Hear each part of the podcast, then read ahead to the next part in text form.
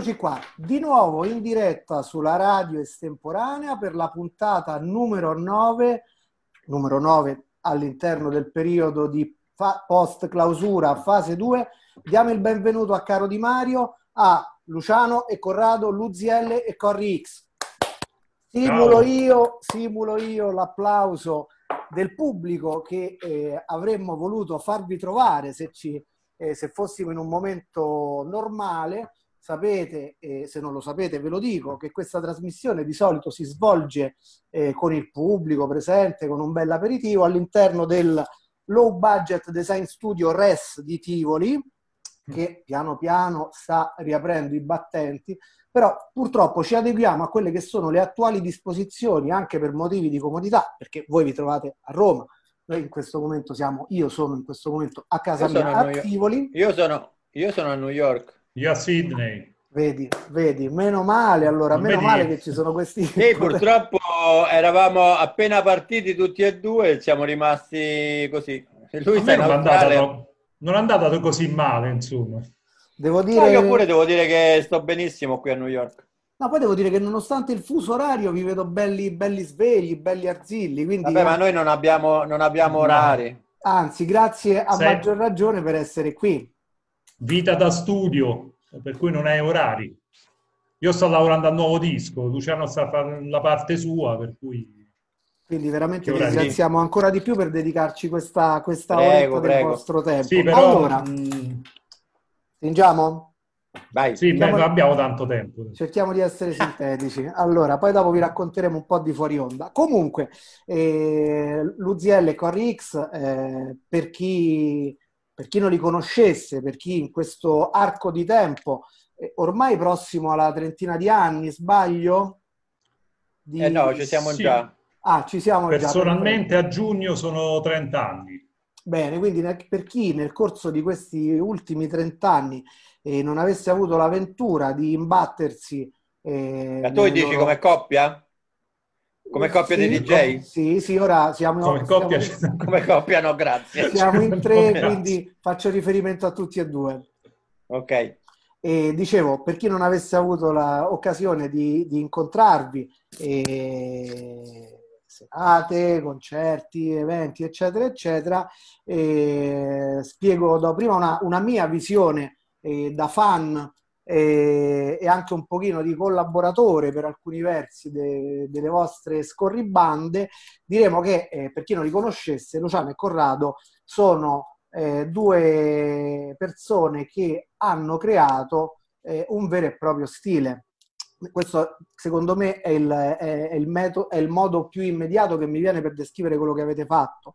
Eh, non possiamo, eh, almeno io non, non penso di poter parlare di uno stile soltanto in ambito eh, musicale o di DJing, ma di eh, concepire l'intero evento e l'intero anche processo produttivo della serata, chiamiamola così per capirci in termini molto banali. Quindi dalla- dall'organizzazione a quello che oggi quelli che parlano bene definiscono concept della serata, la grafica, la grafica sia dei flyer, eh, sia dei, dei manifesti, sia la grafica, quindi anche i visuals che hanno caratterizzato per molto tempo eh, e che continuano a caratterizzare eh, le serate in cui appunto loro mettono musica. E eh, che, cosa vuol dire uno stile? Diciamo che eh, prima di allora non si erano mai viste, almeno personalmente, eh, serate nelle quali si poteva ascoltare eh, un tipo di musica, non un tipo di musica, ma tutti i tipi di musica, eh, non ehm, per dire che si mettono tutti i tipi di musica, per dire che si mischia tutto, ma tutti i generi, casualità, tutti i generi che a me personalmente piacevano tantissimo, uniti da un filo conduttore, un filo conduttore che era sia di senso eh, per quanto riguarda le, le canzoni e i generi l'uno con l'altro, sia come abbiamo anche ricordato nella precedente puntata in compagnia di eh, DJ Stile che ha omaggiato eh, Luciano, eh, ma comunque il, il concetto è quello, è naturalmente estendibile a tutta l'attività di coppia, anche la capacità di armonizzare questi diversi generi musicali eh, nel seguire il flusso emotivo e, e dell'entusiasmo della serata. Quindi questo prima di allora non, era, non, non avveniva, c'erano serate come ci sono ancora oggi essenzialmente monogenere oppure c'erano delle serate in cui ci si muoveva di poco all'interno di un filone principale oppure c'erano le serate minestrone eh, che continuano ad esserci ma è un concetto completamente diverso. E questa cosa questa, questa modalità di, di, intrattenere il pubblico è, è stata eh, non solo di, è stata non solo illuminante per chi andava, perché andava a queste serate, poi le, le nomineremo perché sono, sono, state diverse, sono tuttora diverse, e andava, per usare un termine che magari può sembrare un po' in contrapposizione con una festa, però era come se andasse a lezione di musica, andava a conoscere eh, nuovi tipi di musica, andava a conoscere eh, nuovi gruppi, eh, andava a conoscere nuovi accostamenti e proprio per questo discorso degli accostamenti, oltre ad essere delle occasioni nelle quali si scopriva la musica, si conoscevano nuovi gruppi, eh, è stata anche motivo di ispirazione anche per altri DJ.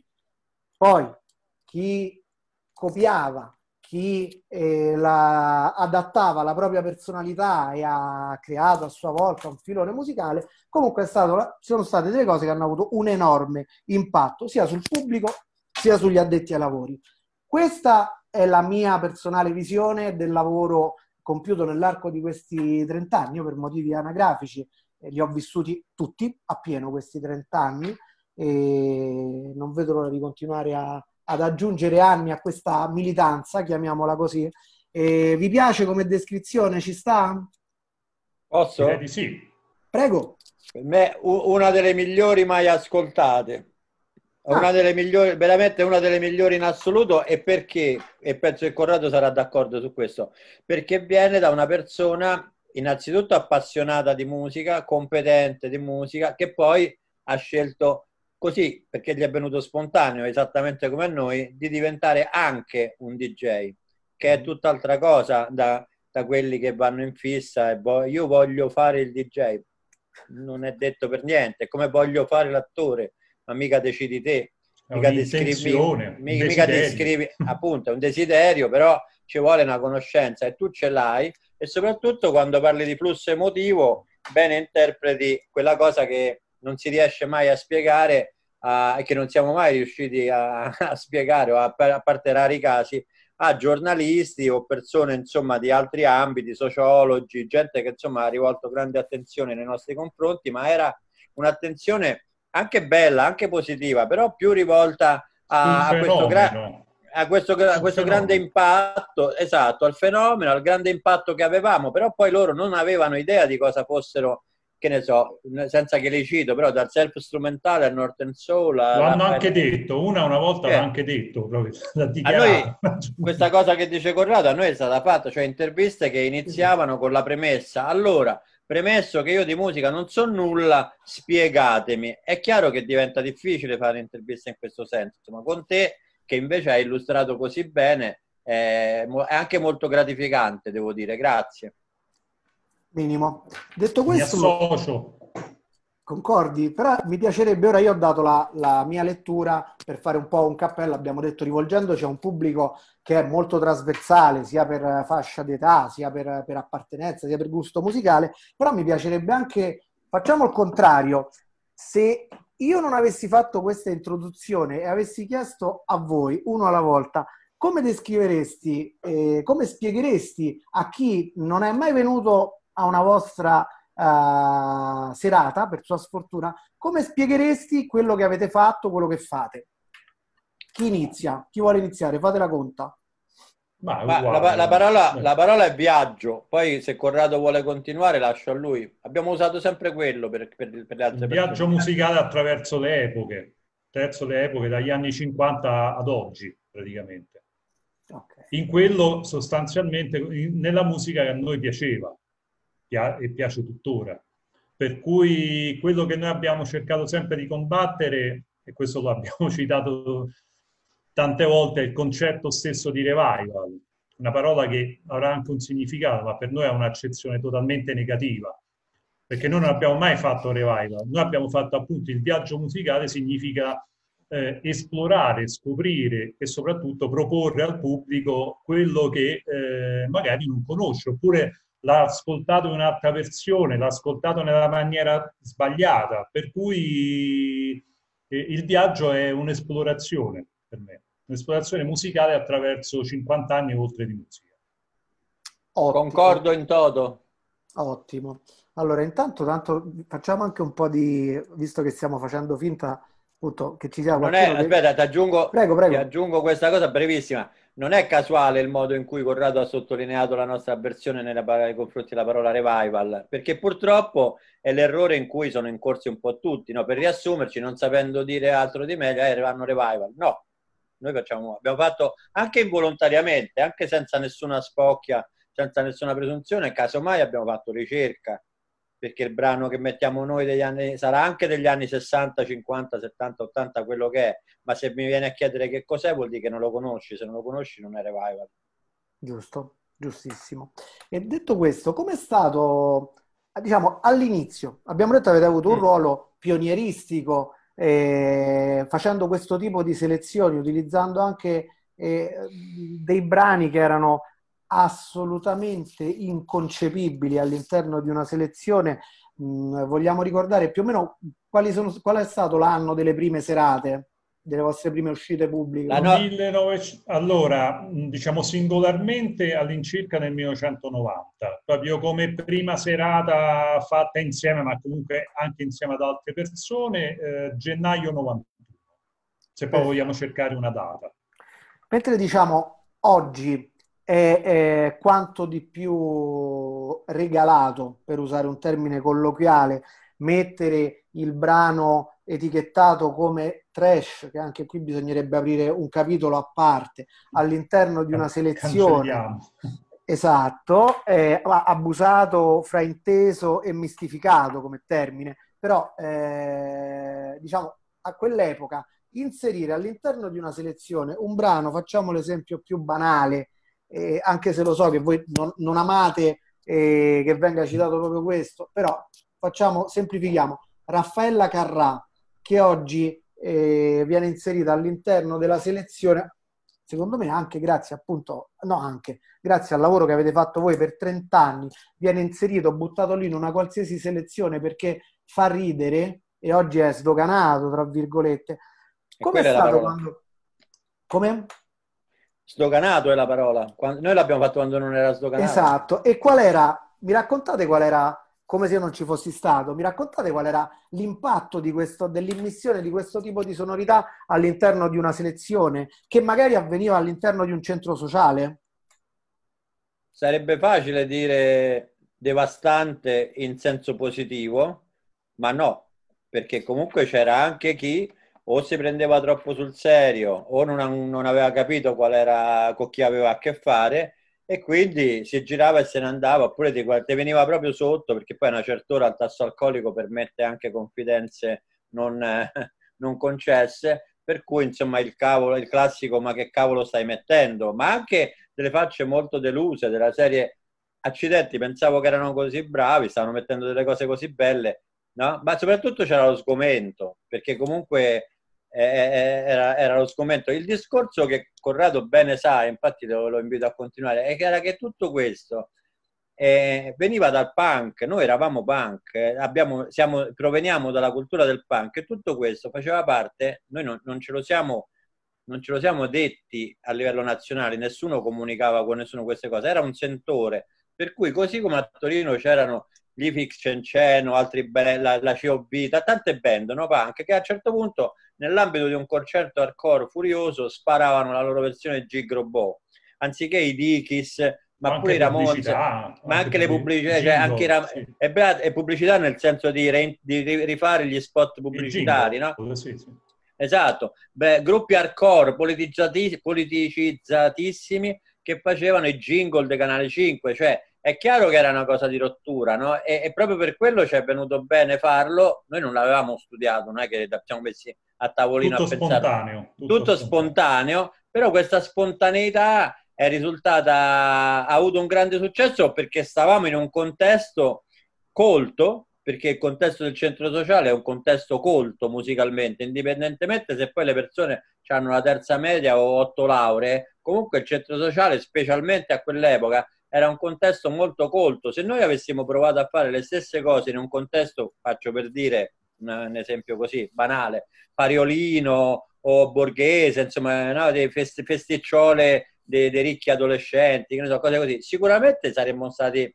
Eh, sarebbe stato un insuccesso, cioè ci avrebbero trattato come no, male, ma neanche, ma probabilmente non ci sarebbe neanche venuto quello stimolo di, di farlo. Era, era, tutta l'atmosfera che ci portava a quello, perché noi dopo che avevamo cantato e ballato insieme da, dai, dai Toy Dolls ai Sex Pistols, Youth Brigade, cioè tutto il meglio del punk, l'hardcore, ma anche i Fatstones, il garage, il revival, i Barracudas, il revival degli anni Ottanta nel senso di garage sacco di cose veramente fighe, a un certo punto ci veniva da, da fare delle cose che andassero un po' fuori per, per, per, anche per ridere un po' di tutti quegli anni che avevamo subito, perché comunque mh, la, la, peggiore interpretazione che si può dare delle cose che abbiamo fatto io e Corrado è quella di dire ah sì, l'immaginario televisivo, ma come? Noi eravamo totalmente contro quell'immaginario televisivo. Uno che capisce che noi facciamo, abbiamo fatto quello poiché vittime o perché ci piaceva crogiolarci in quella musica, non ha capito questo, niente. Questo è stato il grande errore, la grande mistificazione volontaria o involontaria che hanno fatto quasi tutti i giornalisti. Cioè, nel senso, dopo due ore di discorso, appunto, trattando questi temi come li stiamo trattando adesso, anzi con maggior dettaglio, ne uscirono fuori praticamente due giugioloni eh, che gli piacevano i cartoni animati degli anni 70-80, piaceva Raffaella Carrao, Renato Zero, insomma, praticamente usciva fuori questo, perché e questo chiaramente è l'interpretazione più sbagliata. Quello che io volevo aggiungere era il dato appunto più importante, il fatto della decontestualizzazione, cioè nel senso, cioè Renato Zero o anche gli Art Wind Fire, la disco, messa in un club dell'epoca, risultava ridicolo, risultava mm, cioè, come se tentassi di riportare appunto in auge certe cose. Messe dentro la torretta Forte Prenestino, era una musica di rottura, tanto quanto eh, l'hardcore o altre cose. Poi non posso dire che l'abbiamo studiata a tavolino, è venuta spontanea, però il risultato è stato proprio quello là, che la gente lo parlava non perché noi rivalutavamo certi temi o certe canzoni, semplicemente perché era bello ridere in quel momento. Diciamo, poi volevo aggiungere un'altra cosa a quello che diceva Luciano. Se è vero che inizialmente diciamo, le persone eh, comprensibilmente ci venivano a dire ma che state a fare, insomma, è pure vero che, eh, grande soddisfazione da parte nostra, che il serio militante, magari molto più grande di noi che ha fatto il 77, così che giustamente, io lo capisco, dubbioso, così, insomma, dice, ma, ma che è? Dopo qualche bicchiere, insomma, tarda serata che lo vedi, in canottiera e con la, con la kefia messa a bandana che si canta Donna Summer che so, e vedi che viene là e ti ringrazia. Ecco, se spiega quello era il risultato. Poi magari parlandoci a freddo con queste persone ti chiedono anche scusa e dice ma ho capito dice adesso ho capito dice però perdonatemi insomma no? Nel senso che eh, giustamente l'impatto era forte. Per qualcuno cioè, sarà stato per qualcuno no, no, è importante... terapeutico probabilmente. No, eh, eh, rispetto... Allora c'è da dire una cosa che noi in qualche intervista l'abbiamo detta, questa cosa che ha detto Corrado è importantissima, però va sempre ricordata perché le persone un po' più giovani non, non la possono sapere, non, non, se ne parla quasi mai. Nei nostri ambienti, che erano allora il Forte Prenestino era sicuramente l'ambiente più favorevole a queste cose, comunque era pur sempre nella fine degli anni 80, metà anni 80, parliamo sempre di un'epoca, diciamo, di post anni di piombo, post femminismo, post, insomma, tutta una serie di pesantezze che, che, che ve le raccomando, e, e in cui la, la, il discorso del ballo e del divertimento fino a se stesso, diciamo così, era assolutamente assente. Cioè, io non avevo mai ballato in vita mia, non avevo mai neanche, cioè, mai, neanche Corrado, nessuno di noi aveva mai preso in considerazione la discoteca, proprio il concetto di discoteca è presente in molti brani dell'epoca eh, immediatamente precedente come nemico ufficiale, perché la discoteca era come era come quella, commer- era quella commerciale, era solo quella commerciale era il disimpegno ed era il disimpegno quello anche oltre il disimpegno, era, borghese, era, era borghese, era proprio lontano anni luce da noi, no?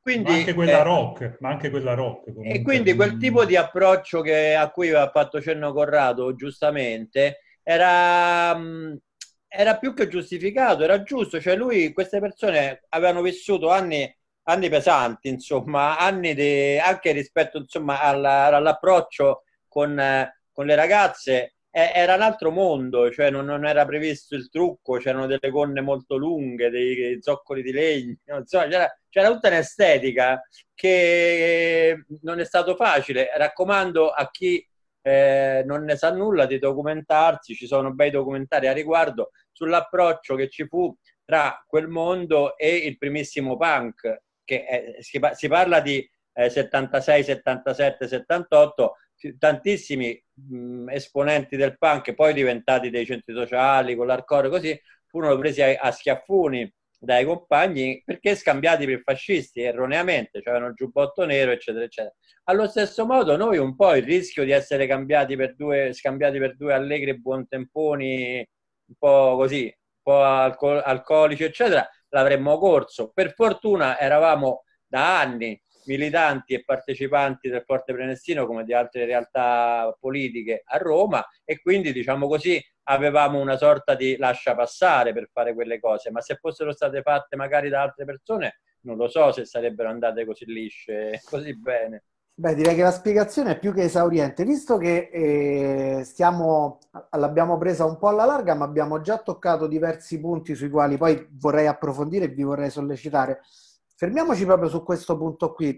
Mi dicevi, Luciano diceva, intanto ricordiamolo così tanto per dire, allora alla mia eh, destra, vedete sto indicando di qua, c'è Corrado, quello al piano di sotto è Luciano, l'UZL. Questa specifica facciamola, perché i nomi non si vedono, diciamolo comunque. Detto questo... Eh, io, ve- io vedo in orizzontale invece. Ah sì? No, sei vedo... di... Comunque, quello con la camicia hawaiana è Luciano, l'altro è Corrado. Detto questo, torniamo proprio sul prima. Tu adesso stavi accennando che comunque venivate da, da anni di militanza, eccetera. Ora, al di là di quello che è il discorso politico, potete tranquillamente parlarne ed esporlo. Prima, appunto, di entrare, diciamo, nel, nel ruolo di Luziel e Corri X, che cosa facevate? Dunque, io... Eh, chi parla? Vai tu, vai tu. Dunque, ecco appunto, al di là di questo discorso de, de, della, militanza, della militanza politica, che era appunto un elemento molto importante nella vita di ognuno, per cui questo spiega anche il fatto che, diciamo, il discorso delle feste, noi non eravamo le persone delle feste, noi eravamo persone che eh, si faceva un certo tipo di vita politica all'interno e all'esterno del Forte Prenestino, ognuno con le proprie, diciamo, situazioni ed organizzazioni, per cui il discorso della festa era una fase, una fase diciamo, ultima eh, di un certo tipo di esperienze. Per quanto riguarda invece un discorso prettamente lavorativo, personalmente io lavoravo con una piccola agenzia di pubblicità che mi ha portato a contatto con il mondo dei concerti e in particolare con un'agenzia che si chiama la Subway Music con cui, abbiamo, con cui ho lavorato molto e eh, mi ha fatto diciamo, un po' da guida per il mondo della musica. Questo al di là del discorso del, del DJ. Diciamo. È stato molto utile. Mi risulta, non so se vogliamo parlare ora, non so se ne vuoi parlare, che proprio all'interno di questa tua attività di organizzazione di concerti tu hai tenuto a battesimo, diciamo così, correggimi se sbaglio, una band molto, molto, molto importante. Secondo battesimo. Degli, anni, degli anni 90. Forse il più, sì. Raccontaci un po' di chi stiamo parlando, cosa è successo. Parliamo dei Nirvana di Kurt Cobain e in particolare, vabbè, sì, del concerto del novembre 1991, praticamente quello della tournée di Nevermind in cui ho collaborato come coorganizzatore e come collaboratore a livello de- nazionale per la tournée.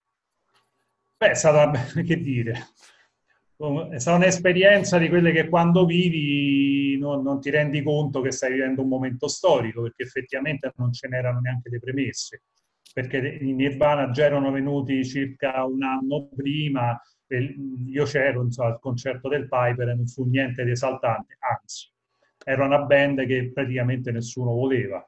Proprio per quello come agenzia capitò questa tournée, tra parentesi molto strana, era tipo Treviso, Roma, Bologna, insomma, e, e furono quelle cose, quelle cose in cui ti trovi in mezzo, nel, diciamo nel lavoro che facevo insieme a loro, insieme alla Subway, capitò questa tournée, diciamo, beh, perché no?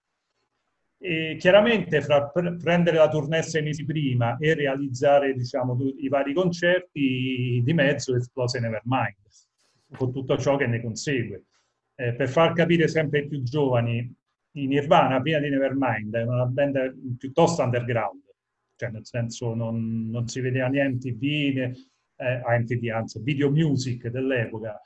E chiaramente Nevermind la portò ai maggiori, ai maggiori ascolti, a un pubblico enorme e questo fu in parte sottovalutato perché chiaramente la, la situazione lo, lo, imponeva e ci trovammo diciamo, una, una discreta folla dentro e fuori questo teatro che adesso non esiste più e fa parte del Vaticano, eh, con tutto ciò che ne consegue parecchi aneddoti. Fortunatamente tutti andò tutto a buon fine.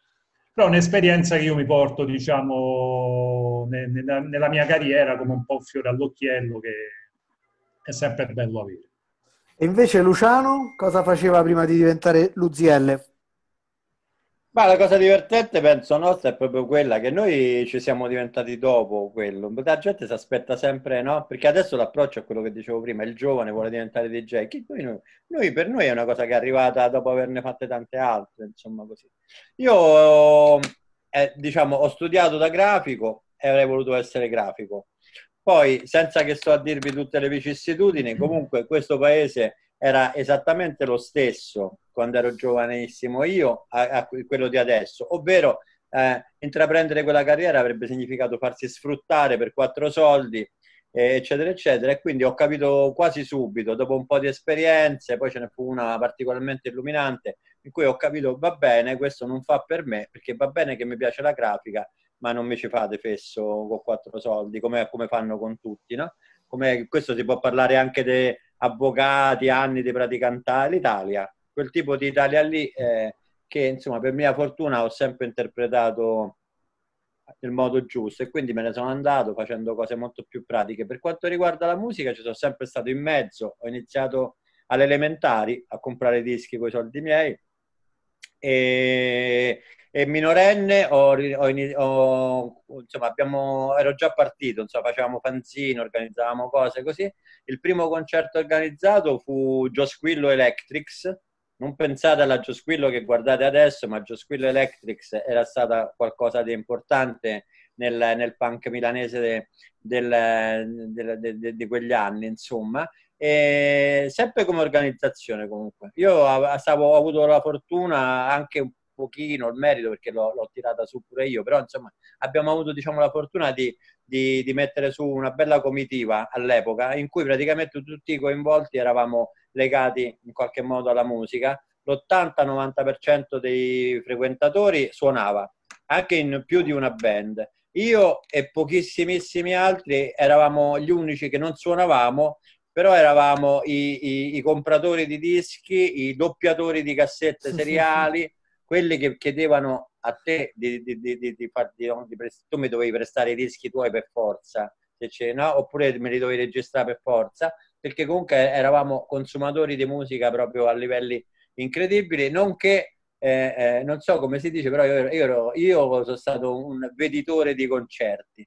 Per me quando usciva la notizia che usciva, arrivava il gruppo dal Italia, poteva essere Milano, Bolzano, dovunque, si piava, si partiva e si andava, non c'erano non c'erano soldi, mamme, papà, scuola, impegni di lavoro che tenessero, bisognava andare a, a vedere la band. E quindi, insomma, sempre... E poi, parallelamente, eh, l'impegno, diciamo, politico era sempre rivolto verso l'esigenza di avere uno spazio per fare musica, per fare cultura. E finché, appunto, poi finalmente ci sono state le prime scintille, sono nati i centri sociali e io ho girato un po' e poi ho, ho, ho, al Forte ho trovato proprio il posto più posto perfetto perché era il più libertario, quello che concedeva a, a tutti di, di, esprimersi. Porto solo un esempio che sta anche scritto nelle interviste, quelle su libro bello che è uscito sul Forte Prenestino. A un certo punto al Forte Prenestino, nei primi anni 90, mi pare che fossimo, c'erano tre distribuzioni di materiale autoprodotto perché eravamo tre, avevamo tre linee, diciamo così, eh, guida, eh, tutte diverse e quindi eh, e lo spazio dava spazio a tutti, per cui c'era il centro documentazione, la contagio distribuzione di cui io facevo parte, che faceva fanzine, distribuiva libri, dischi, cassette, tutto materiale musicale eh, controculturale, diciamo così. E, e poi c'era la, la oddio, eh, musica forte, Gridalo musica forte. forte. musica forte, musica forte, musica forte che era eh, assalti frontali, poi tutto il, il, giro delle persone, insomma, mm, massimo, insomma, le posse. Eh, le posse, insomma, che erano nate anche all'interno del forte, che, che, fecero un sacco di cose, dal concerto di Mano Negra, insomma, a, a, a tante, tante, cose belle, tra cui il disco degli assalti, e nello studio realizzato all'interno del forte, insomma, era, era una situazione molto molto effervescente da quel punto di vista. Da lì poi eh, è venuta la voglia, cioè abbiamo, abbiamo cominciato singolarmente, separatamente, io a fare delle feste così di compleanno o, o altre cose, anche con molte cassette, perché i dischi erano veramente pochi. Corrado eh, parallelamente aveva iniziato in altre situazioni a fare feste finché ci siamo detti di lì a breve eh, insomma, tra di noi c'è sempre stato un feeling, un'intesa per certe cose e quindi è stato facile, diciamo così, cercare di organizzare la prima volta insieme.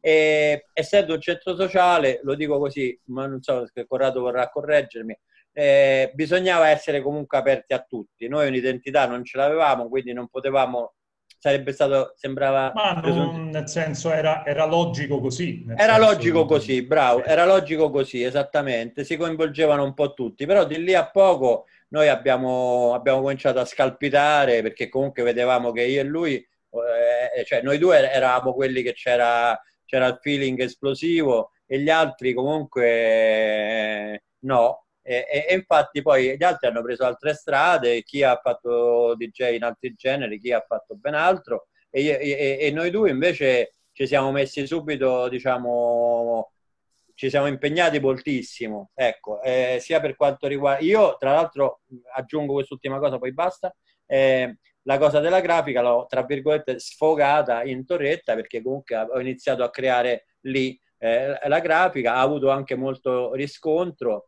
e quindi insieme a Corrado poi abbiamo sviluppato quella che era la vera essenza del punk, cioè il do it yourself, cioè fare da soli, quello che i ragazzi dovrebbero capire, le, ma anche i grandi, anche c'è, c'è gente di 40 anni che suona no, da 20 anni, c'è, c'è, gente che, c'è gente che suona da 20 anni, che spreca la sua vita nelle sale prove e ancora non ha capito che i passaggi da curare sono tutti.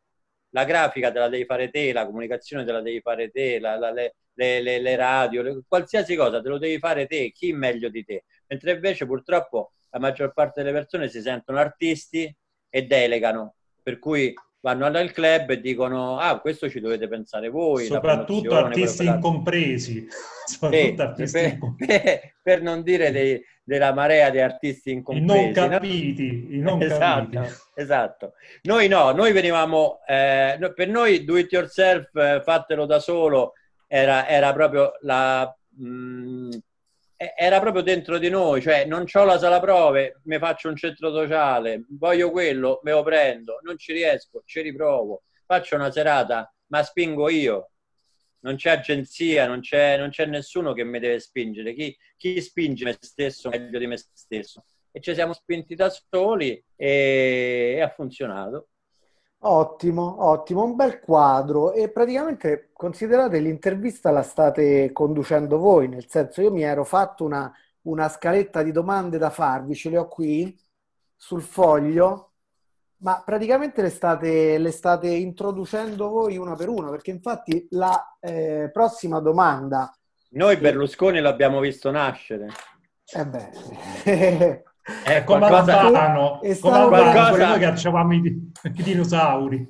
Qualcosa avremmo pure imparato, insomma, no? Stavo per dire una cosa poco carina da dire in una trasmissione radiofonica che di solito meno male. dopo la nascita la ma non la dirò. No, eh, non meno la male. No, no. no, no, hate speech. Allora, però abbiamo parlato anche di un periodo storico e, e, di un luogo, ovviamente, che è quello nel quale voi avete operato, almeno all'inizio, perché poi avete girato un po' tutta Italia con uh, le serate, con i set, eccetera. Però che Roma era quella appunto degli anni 90? Un po' già lo avete descritto, però più che altro la domanda eh, che Roma era mi serve per capire se secondo voi nella Roma di oggi, quindi proviamo anche a capire cosa è cambiato da allora a oggi, sarebbe possibile ripetere un'esperienza come la vostra oggi con uh, il contesto eh, sociale, storico, culturale che c'è? Sarebbe possibile ripartire, se non ci fosse stato prima, ripartire con una e creare una situazione del genere, secondo voi? Ma eh, allora il confronto con gli anni 90 è, è, diciamo un po' difficile perché ovviamente si scade anche un po' nella nostalgia dei tempi che furono. Certo. Però mh, riferito diciamo, a una scena in generale abbiamo perso tanto, non noi nel senso, tutti noi qua in senso plurale. Gli anni 90 sicuramente sarà stata anche l'assenza delle piattaforme digitali e tutto il resto. Il mio ricordo è quello intorno del fatto che la gente avesse molto, molta più voglia di uscire, di scoprire, di... ma questo è applicabile anche agli anni 80.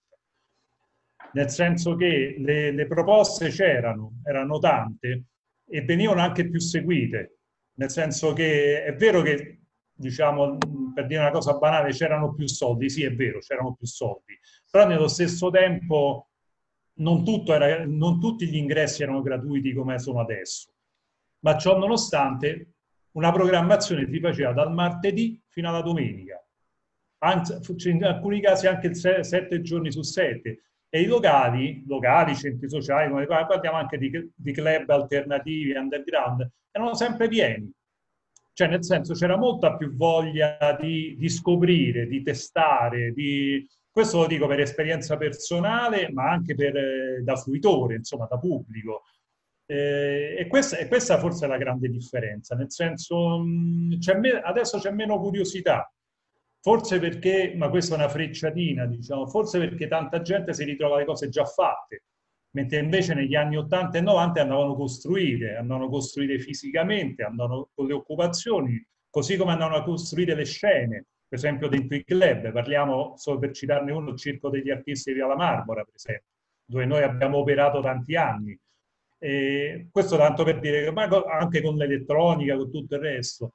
Per cui noi, diciamo, la sensazione di 30 anni fa all'incirca era che c'era un fervore molto molto differente. Io adesso vedo un piattume, forse la, la gente si è un po' rassegnata, forse manca la curiosità. Nel senso, secondo me io l'assenza, quello che vedo più che altro è la curiosità.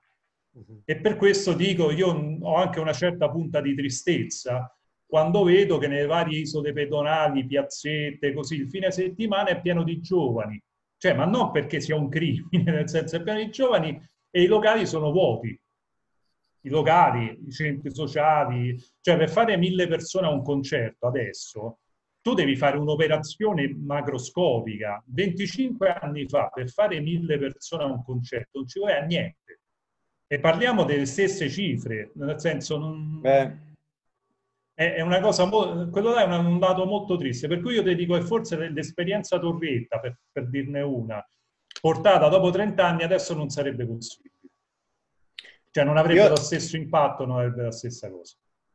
Io sono d'accordissimo con eh, quello che ha detto Corrado, aggiungo poche cose in maniera più sintetica possibile. I soldi contano, perché c'era la lira, e io non sono assolutamente un nemico dell'euro, ma del modo in cui gli italiani hanno saputo trasformarlo, sì. Uh-huh. Per cui i commercianti hanno raddoppiato tutti i prezzi, bla bla bla. La storia chi la sa, la sa, chi non l'ha capita, ciao, non mi metto certo qua a parlare di, di questa questione. Comunque è un dato di fatto che il potere d'acquisto è dimezzato. Questo che cosa ha prodotto? La, il dimezzamento, ma forse anche, forse anche peggio, insieme a tutto il resto della crisi che è arrivata dopo, di tutto quel flusso bellissimo, perché non ci si può negare che i fuorisede, cioè tutta questa gioventù che arrivava dalla piccola provincia o dal sud, dopo una vita eh, in attesa di poter esplodere, di poter conoscere tutti quei gruppi, tutta quella musica che avevano sempre sognato di vedere, ma poi solo i più abbienti di loro, solo i più fortunati di loro, magari erano potuti venire una volta a Roma, una volta a Milano, però in linea di massima era stata una vita di frustrazioni. Arrivavano qua e, e, e, e giustamente la parola d'ordine era uscire, divertirsi, come diceva Corrado, martedì, mercoledì, giovedì, tutta la settimana. Noi avevamo una serata settimanale al Circolo degli Artisti di giovedì che faceva 4, 5, 600 persone ogni anche giovedì, 800, certo. anche 800 qualche volta, di giovedì, ripeto, oggi di giovedì a Roma, sta a morte, ma in tutta Italia. Il venerdì già un po' te la rischi e tutti si, si, si, si ammassano sul sabato, ma è venuta meno, oltre ai soldi, è venuta meno proprio la materia prima. Numero due, c'è i social network, Fa, facciamo come ci pare, possiamo, possiamo, cercare di sminuire la problematica quanto ci pare e di cercare di guardare dalla, dall'altra parte quanto ci pare. Comunque è una cosa che ci ha, ci ha, messo, ci ha messo, a casa in parecchi. Comunque a, prima non c'era alternativa. Mi vuoi vedere? Dobbiamo uscire. Anzi, io voglio vedere quella persona vado in quel posto nella speranza che ci sia. Uh-huh. Ragazzo, ragazza che sia, no? Quel tipo di no, vuoi conoscere, dovevi per forza uscire. Magari sarebbe stata un'uscita noiosa eh, in cui boh, dice, boh, quasi quasi me ne potevo stare a casa, però intanto eri uscito. La, la, l'esempio... mi sono annoiato. Esatto, ma vabbè, è, è, è, esatto, ma era giusto, era giusto così per dire. E a quello che dice Corrado, io ci metterei, a Roma gli metterei pure dei nomi e dei cognomi, non lo faccio perché, diciamo, per garbo e per educazione non si fa, ma ci sono bar, per esempio, no? De, vicini a quelle piazze di cui parlava Corrado, dove per nessunissimo motivo, proprio nessun tipo di motivo in terra, stanno tutti lì. Tu passi alle 11, a mezzanotte, all'una, alle 2, loro stanno lì. Anziché eh, il fenomeno del food, il cosiddetto food, un supplì a 2 euro e mezzo va benissimo. Se c'è stata la tessera annuale in un locale, rompi i cosiddetti. Eh, ma che c'è sta la tessera? Ma perché il supplì va bene, la tessera no? Come funzioni? Fa la tessera fritta, panata è l'interesse, no? se una cosa Oramai, ti interessa... Proba- ci... probabilmente, probabilmente nella scala degli interessi la musica oramai viene dopo la ricotta trifolata, affumicata di pecora tibetana, eh, rifatta con l'erba di orvieto sul letto di rucola appassita, però insomma eh, è indubbio che ai, ai, tempi nostri, ma non per i tempi nostri, perché poi i tempi nostri sono tanti, fino a un po' di tempo fa, diciamo così, eh, c'era più interesse nei confronti della musica, soprattutto c'era più interesse nei confronti del live, di, di, di vedere una band. Per esempio, noi abbiamo, io insieme con Corrado abbiamo dovuto constatare negli anni che per molte persone eravamo più interessanti noi della band che invitavamo. Noi la band che invitavamo nei, nei locali dove organizzavamo le cose insieme era, la pagavamo e certe volte la pagavamo anche bene. A un certo punto purtroppo queste band sono diventate antieconomiche per noi, ma vi parlo di, già di qualche anno fa, perché comunque capivamo che la gente arrivava tardi, la gente veniva per, per, per ballare, la gente veniva per DJ. Oh, ma quando cominciate? Ci chiedevano a noi e magari sul palco c'era un gruppo svedese o di Piacenza o di quello che è, per il quale noi avevamo speso in termini organizzativi eh, ma non per fare un mero discorso dei soldi, ma nel senso che era, era, uno sforzo da parte nostra, noi ci tenevamo tanto a presentare delle nuove band e, e poi le, queste band suonavano davanti a 20 persone e le altre 400 arrivavano dopo per noi. È, già, già quello non era un bel segnale, che però si cominciava già già, già da un po' di anni a cogliere questa cosa qua. Si va dove c'è gente, si va dove c'è, dove c'è qualcuno, al punto che si va appunto davanti a questi bar dove tutto quello che c'è è una bottiglia di birra in piedi, perché non c'è nient'altro. Poi, però la, però la gente che conta va lì, io, io dico solo quest'ultima e poi chiudo. Sì, sì. Eh, sentito dire con le mie orecchie, dico, ah ma andate a questa serata X, ma com'è? Ho sentito dire che ci vanno moltissime persone.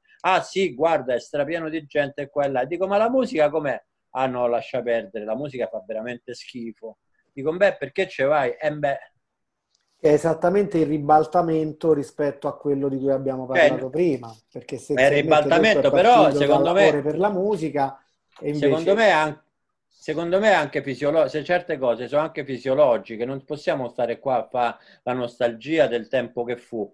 Quando una cosa è nuova, eh, ci vorrebbe qualcosa di nuovo, ci vorrebbe una nuova spinta. Noi, per esempio, Corrado se lo ricorderà benissimo, siamo partiti per, eh, all'interno di Roma, chiaramente, però per dei bei viaggetti verso le periferie più, più lontane, sapendo che c'era un concerto. Non tutti sapevano esattamente chi suonasse, ma era girata la voce che ci fosse un concerto e tanto ci bastava per prendere e partire.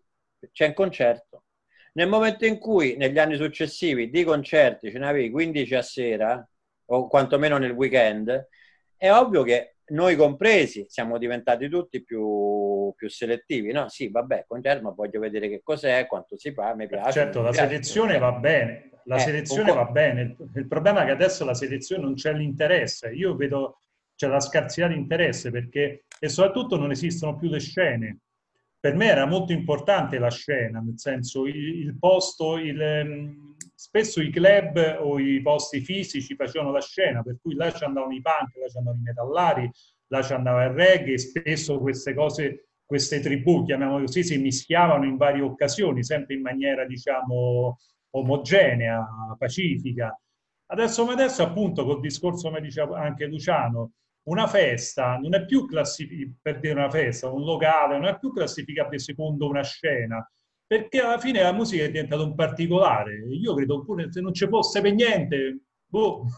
Infatti, davanti a questi bar, diciamo, la musica, la musica non c'è. Per cui il discorso della musica è un qualcosa... Io infatti attendo al varco, purtroppo con questo coronavirus, quello che ha comportato, attendo al varco tante persone fra cinque mesi, sei mesi, quando il weekend sarà così vuoto, senza musica, che a quanto pare la prospettiva è questa, e qualcuno piangerà una lacrima, qualcuno si lamenterà oppure semplicemente ti danno il baretto aperto con la birretta, sei a posto così e andiamo avanti. Io sono pi- piuttosto pessimista, però su questo, come si dice, il futuro non è scritto, vediamo grossa citazione di Corri Guarda che citazione, guarda che citazione. citazione. Io ho una mia, io sono estremamente pessimista, ma in generale ho, ho smesso di avere speranza nel, in molti in questo periodo e veniamo all'oggi con questo, hanno auspicato una, una rivalutazione dei valori, una rinascita del pensiero alla luce della pandemia, eccetera. Personalmente ci credo molto poco e anche io non mi voglio addentrare in discorsi troppo filosofici, però ho anche pensato, immaginato, non lo so, probabilmente sbaglio, che potrebbe esserci un azzeramento e si potrebbe ricominciare da qualcosa di illegale? Chissà, vedremo. Non l'ho detto, non lo promuoverò, però secondo me una fetta Beh. di popolazione che avrà comunque bisogno e nelle modalità e nelle modalità appunto più sicure, però ci sarà comunque bisogno di radunarsi per sentire un po' di musica, per ballare, eccetera. E se questo non sarà possibile, chissà quale sarà la via, la via di fuga per chi è veramente determinato a farlo. Lo vedremo, tanto a breve, come ha detto Corrado, i nodi verranno al pettine. Detto questo, siamo venuti appunto all'oggi, quindi a questo periodo di, di clausura, come io eh, lo definisco, che abbiamo appena vissuto. Ora, fortunatamente, si sta andando lentamente verso un po' di apertura e questa trasmissione ne è anche la dimostrazione perché, eh, come vi ho detto, le trasmissioni in regime di normalità le facciamo, vi avremmo invitato, sareste qui in carne e ossa eh, a mangiare e bere, a parlare con noi in una splendida cornice tiburtina. Eh, per il periodo di fase 1 eh, abbiamo provato con le dirette Facebook come questa, però abbiamo più che altro cercato appunto di far sentire musica, DJ set, eccetera. E, e, adesso ci stiamo riavviando al format normale, quindi quello delle interviste per ora le faremo tramite Zoom, poi da settembre vedremo se sarà possibile di nuovo radunarsi. Detto questo, voi invece come, cosa avete fatto in questi quasi due mesi, meglio, due mesi di eh, clausura? Dunque, io a dispetto di, diciamo, della, di quello che ho visto in giro, non mi sono affatto lasciato tentare dalle tentazioni culinarie, diciamo così. Anzi, ho cercato di mantenere anche un certo da sportivo per quello che potevo a livello di allenamento casalingo. Mm, comunque sia, è stato un periodo molto segnante in negativo. Non, io non ci vedo affatto risvolti metafisici nella riscoperta di se stesso, i libri, cose, tanto se vuoi certe cose le fai che puoi uscire o meno. Eh, ammetto di aver sottovalutato all'inizio, prima del 7 marzo, diciamo, l'impatto di questa malattia. Eh, non perché non ci credessi assolutamente, però eh, capita, eh, nel senso non, eh, non, ero allarmista, nello stesso tempo prudente. Il momento forse cruciale è stato quando, dopo il 9 marzo, quando ti affacci alla finestra alle 8 e mezza non c'è assolutamente nessuno. Ecco, quella è un'esperienza, dici, penso di aver visto tutto, no. no. E soprattutto tutte le sere è così, oppure esci e vedi quattro persone in giro, o, o soprattutto cosa per me molto pesante, essendo piuttosto eh, contro l'autorità e l'autoritarismo, il fatto, l'idea di compilare un modulo per uscire era stata una cosa che per me, da vecchio libertario, insomma, è stata una cosa piuttosto segnante. Per il resto, per il futuro non mi esprimo perché ho un atteggiamento piuttosto guardingo, perché non, effettivamente nessuno può sapere, nessuno, nessuno ha la ricetta. E la unica paura che da quello che si traduce da queste cose che dicono, che, che segua le linee dell'influenza, per cui che ci possiamo ritrovare magari a ottobre e novembre una seconda pandemia questa forse è la cosa da temere di più. Luciano? Ah, io devo dire, ho avuto un approccio molto responsabile perché comunque per una serie di motivi, insomma, io ci devo stare molto attento.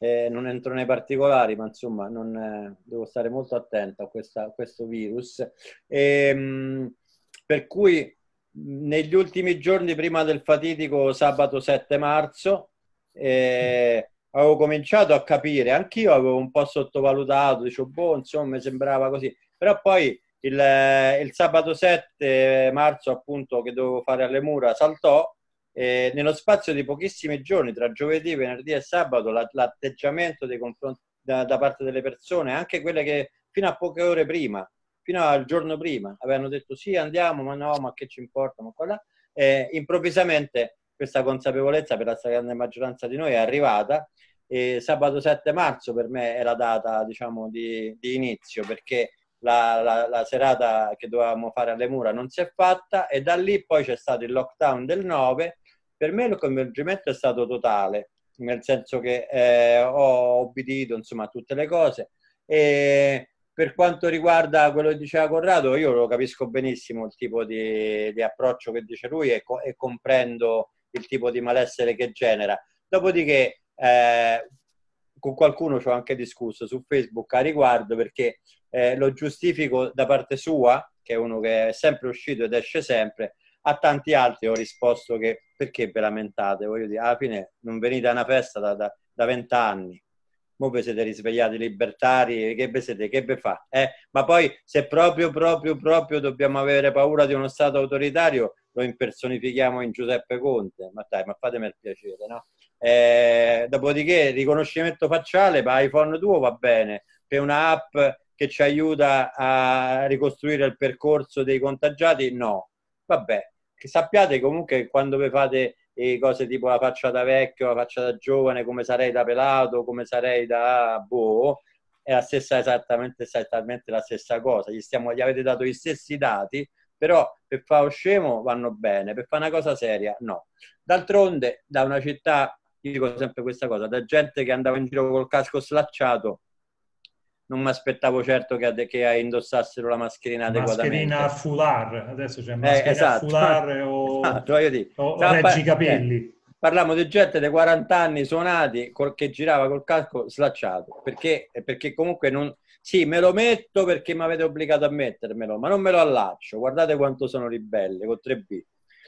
Ci ho detto, ehm, a me piace come adesso, cioè mi piacerebbe come adesso, cioè che si può uscire, si può mangiare fuori, distanziati, si può andare a prendere un gelato, vabbè, non lo possiamo consumare dentro, ce lo prendiamo e ci andiamo a sedere da qualche parte, se il bar ha le sedie. Io spero di poter fare presto, per esempio, quando le giornate saranno più belle di quelle di oggi e, e insomma le, le regole e la situazione, soprattutto dei contagi, ce lo consentirà, magari cominciamo a ripartire dagli aperitivi, distanziati, ovviamente, non si ballerà, però comunque cominciamo a restare insieme, a scambiarci due sorrisi, a condividere quattro dischi, no? E, insieme, cose mangiare, bere, insomma, stare un po' in, insieme, no? Al di là se poi il contesto possa essere commerciale o meno. Però il problema, il problema di questo problema, e scusate la sovrapposizione, è che c'è e non è legato a niente di razziale, eh, economico, politico. C'è, il virus c'è e basta. Quindi si può cercare di, di parlare quanto ci pare in terza persona plurale, cioè hanno detto, hanno deciso, non mi fanno fare questo. Chi è che non te lo fa fare? Te vuoi via il virus? Piedelo. Qual è il problema? Crepi.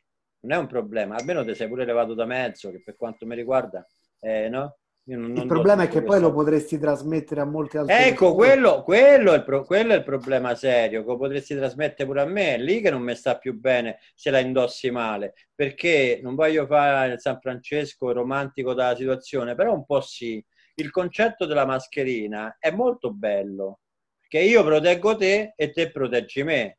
Se te come al solito ti fai affari tua metti nei guai me. Però sei un, sei un cretino doppiamente perché se invece tutti quanti la portassimo ci proteggeremmo a vicenda e potremmo uscire e potremmo stare fuori, va bene, non ci abbracciamo, ci daremo il gomito, taffettà e Frankenstein Junior, se famo una risata e va bene lo stesso, non casca il mondo se non ci abbracciamo, no? Però almeno usciamo. Viceversa, per colpa di questi imbecilli che si ubriacano e fanno tutto quello che fanno, poi c'è questo termine senza senso perché noi snob competenti della notte sappiamo che movida è un termine inadeguato perché non c'è niente a che fare con Madrid, vabbè, queste pippe mi ci faccio anche il brodo. E dopodiché il senso qual è? Che comportandosi in quel modo, quelle persone, giovani o non giovani che siano, danno modo a quelli più,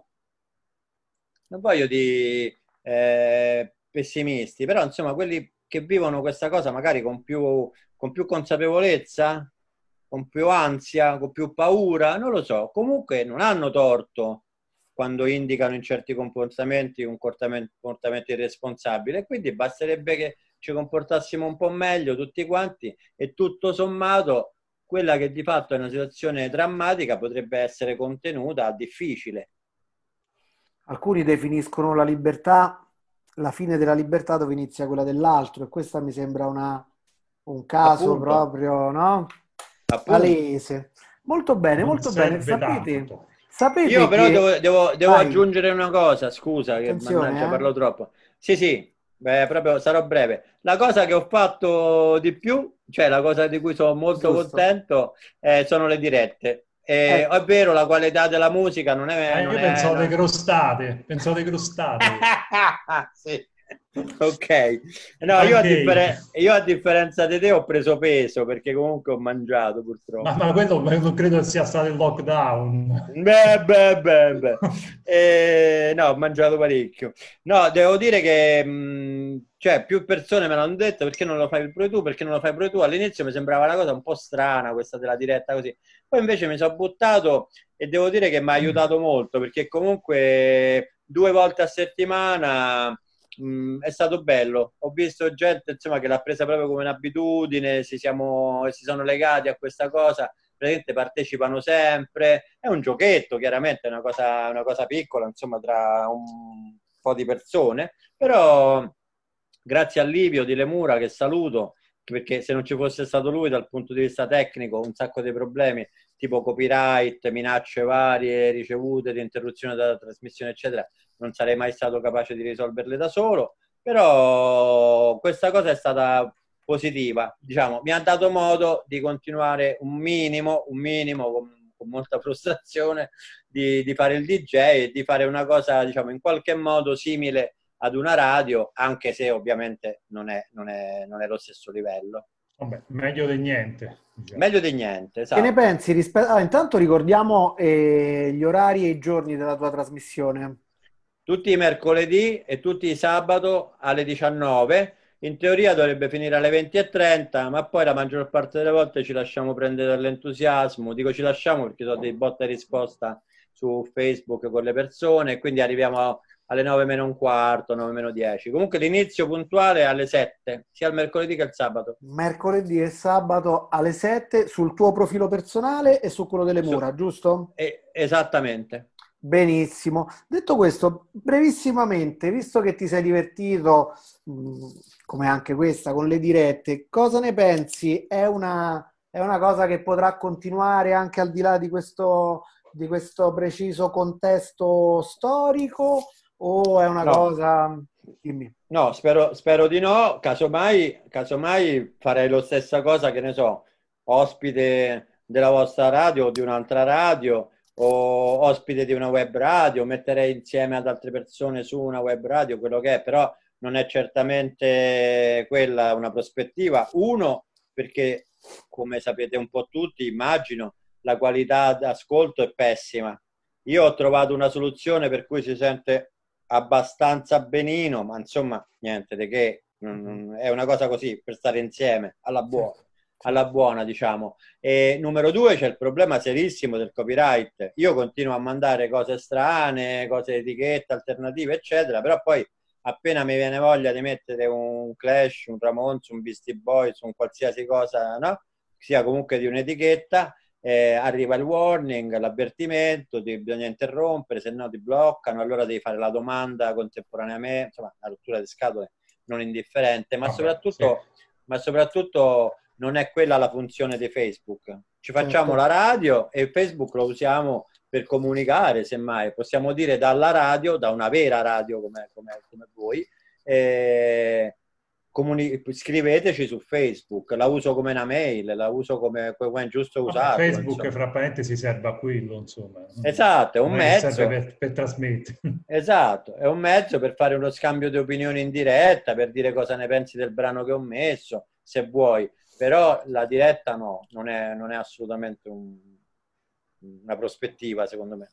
Ok, a questo punto, visto che come previsto siamo andati lunghi inevitabilmente, ma questo era nell'ordine delle cose, però fortunatamente la nostra è una radio libera, indipendente, estemporanea e quindi facciamo un po' come ci pare, anche perché è veramente un piacere questa chiacchierata.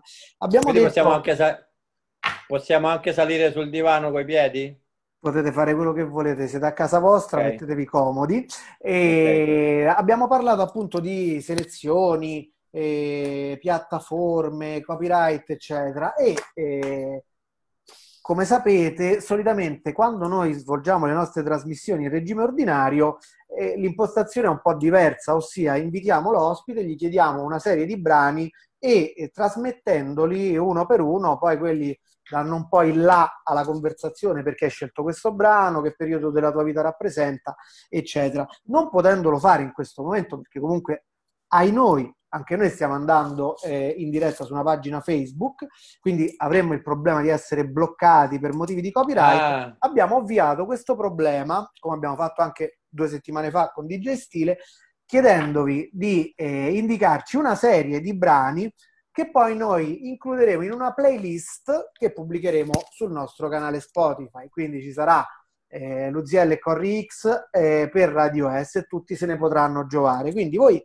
mi avete mandato in linea di massimo una lista di brani, però mi piace comunque, voglio dire, siamo una radio, parliamo di musica, adesso abbiamo fatto un bel po' di retrospettiva e di affari nostri, parliamo un po' di musica, quindi mi volete dire eh, un po' quanti ne volete voi di brani che avete scelto e perché li avete scelti soprattutto.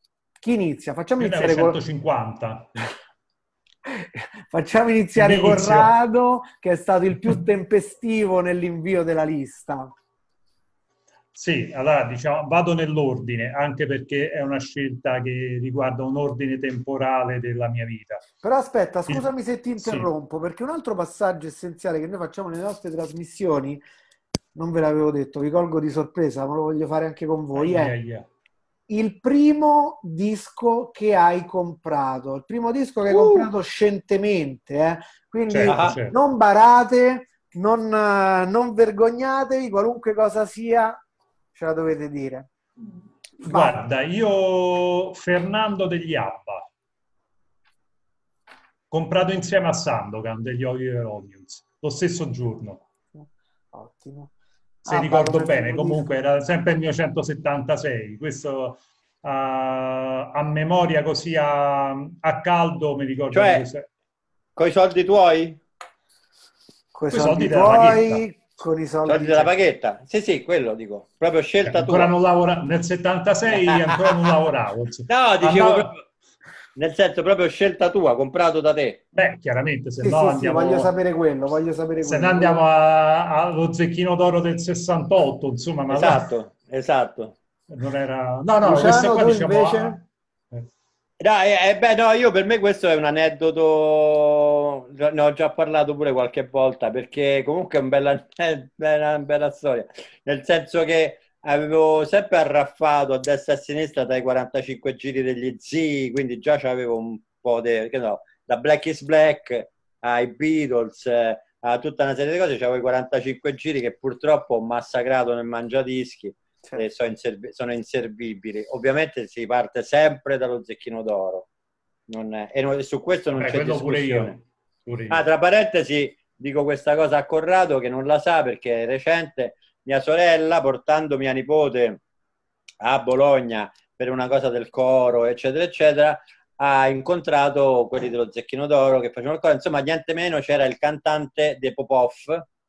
Eh Maurizio Rossi 50, 55 anni esatto, eh, eh. Maurizio Rossi che veniva da Lugo di Romagna ancora me lo ricordo e si è fatta fare una dedica per me cosa che ci tengo quanto i Ramones proprio cioè la dedica di Popov è totale allora i miei dischi i primi dischi comprati con i soldi miei sono stati praticamente eh, una pazzia cioè eh, perché appunto dico tanti un po' già ce l'avevo che li rubacchiavo di qua e di là gli zii giovanissimi quasi, uno era quasi mio cugino, non era manco mio zio, aveva solo 5 anni più di me. Ehm, quattro album. Ah. Eh, eh, Concerto grosso dei New Trolls.